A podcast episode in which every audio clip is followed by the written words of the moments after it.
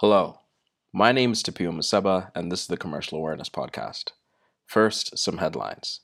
Thomas Cook's chief exec, Peter Fankhauser, has said that the failure of the UK government to back a rescue deal led to the company's collapse.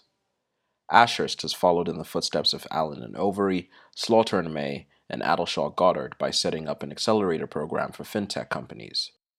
The New York Law School has partnered with the Interfaith Center of New York to give students and attorneys a basis in religion so they can better represent clients of faith.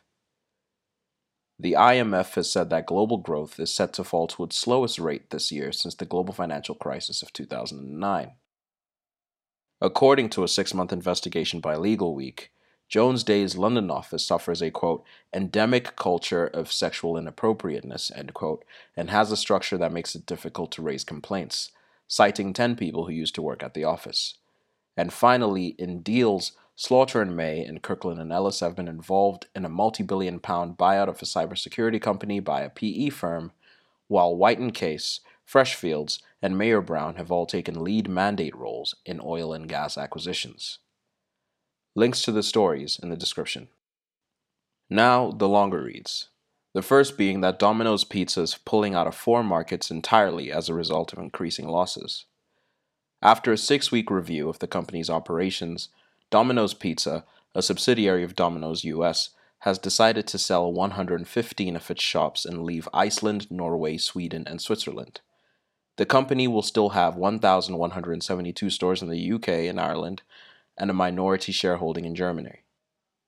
The decline in sales in those markets has been attributed to a number of things, but most peculiarly, for Iceland, a decline in pizza-loving tourists. The company also has its own issues in the UK, with franchisees wanting a larger share of the profits and also facing stockpiling of ingredients before the 31st of October.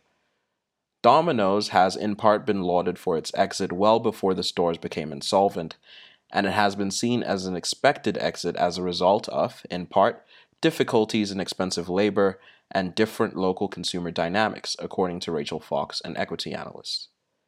This story reminds us about the importance of context. As a university student in the UK, I am sure you know quite a bit about Domino's as a result of their marketing to first-year students and also a cultural appreciation of pizza in the UK and Ireland. However, the reliance on tourist growth in a country to make a business successful shows us that the consumer context in the Nordic countries and Switzerland is different to that of the UK. It means that this must be an important consideration when looking to expand, in asking whether the needs and wants of the consumer is the same as the successful market.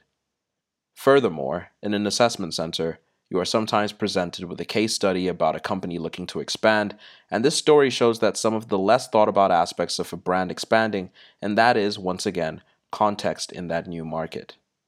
Always something to consider, especially now that you have a real-life example. Credit for this story goes to Julia Kalewe. Next, it has really been a while since we've just reported on a plane acquisition, and it's time. WH Smith is acquiring American Marshall Retail Group for £312 million. This acquisition will double its international travel business and strengthen its presence in the U.S. airport market. It's also done as a way to sidestep the high street slowdown in the U.K. The acquisition will be financed through a £155 million equity placing and a £200 million term loan facility, and completion is expected in the first quarter of 2020. That term loan will require debt restructuring, as they have a loan of £140 million that now needs to be increased to £200 million. I mentioned all of that to simply highlight once again where the lawyers can exist in an acquisition. Yes, they'll be there for all the stages of a transaction, but a client may also choose to use different lawyers and advisors to plan the equity placing, and different lawyers who may be debt finance experts in the restructuring loan facilities. The shareholders of both companies may also need their own advisors, depending on how the companies are governed and the structure of the transaction.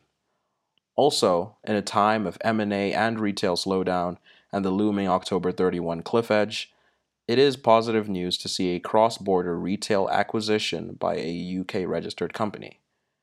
Kirkland and Ellis are advising the target company, Marshall Retail Group, and for now there is no information on the firms advising WH Smith. Credit for this story goes to Sara Poven and Jason Holland. Finally, let's talk about Hong Kong, China, NBA, Apple, and Dior. So to begin, I assume you know something about the protests in Hong Kong. I will not discuss the details of the protests or the merits, but instead focusing on the corporate casualties that have come as a result of them and what we can learn from them. So the first corporate casualty, and probably the most high profile, was the NBA.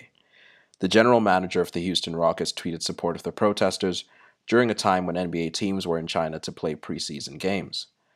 This support led to Chinese broadcasters refusing to air the NBA games and a fracturing of the business relationship that normally made $4 billion for the association annually. Though the owner of the Rockets said that the general manager does not speak for the organization, and the general manager even apologized for his tweet, the commissioner of the NBA, Adam Silver, has said that, quote, the losses have already been substantial, end quote. The apologetic statement by the NBA communications exec VP also read very differently in China compared to the rest of the world. In the USA, the statement read, quote, we recognize that the views expressed by Houston Rockets general manager Daryl Morey have deeply offended many of our friends and fans in China, which is regrettable. While Daryl has made it clear that his tweet does not represent the Rockets or the NBA, the values of the league support individuals educating themselves and sharing their views on matters important to them. We have great respect for the history and culture of China and hope that sports and the NBA can be used as a unifying force to bridge cultural divides and bring people together.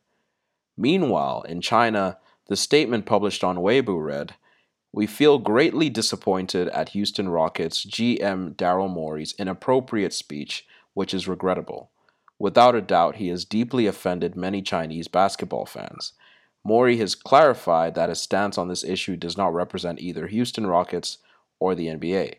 From NBA's perspective, people can be interested in different subjects and freely share their opinions. We take respecting Chinese history and culture as a serious matter. We also hope that sports in the NBA, as a unified source of positive energy, can continue to build bridges between countries and bring people together, end quote. As a result of all of this, Alistair Gray of the Financial Times has even written about whether this controversy would bleed into losses for Nike, a main sponsor of the NBA and high-profile NBA players. Next, we look to Apple, where CEO Tim Cook met the chief of China's market regulation this past week to assumedly apologize for hosting an app that protesters used during the protests on the App Store. This app was called hkmap.live, and it allowed protesters to track the movements of police in real time and was removed once Chinese state media criticized Apple for making it available to download. The App Store also removed news app Quartz from the Hong Kong App Store over its coverage of the protests.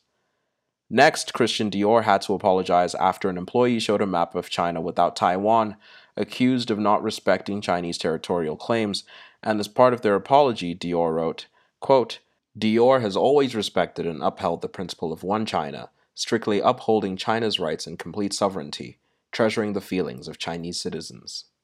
So, how do we frame all of this? First of all, companies are not traditionally involved in politics. It is nothing new that some employees can be fired for the things they post, but at least in the NBA's case, Commissioner Adam Silver has once again reiterated that freedom of expression is one of their values. But all of these stories present an interesting turning point for international companies and these values. We've spoken about the socially responsible company through the lens of forced arbitration, for example, but this is the most high-profile instance of witnessing the trade-offs a company faces as it chases global success.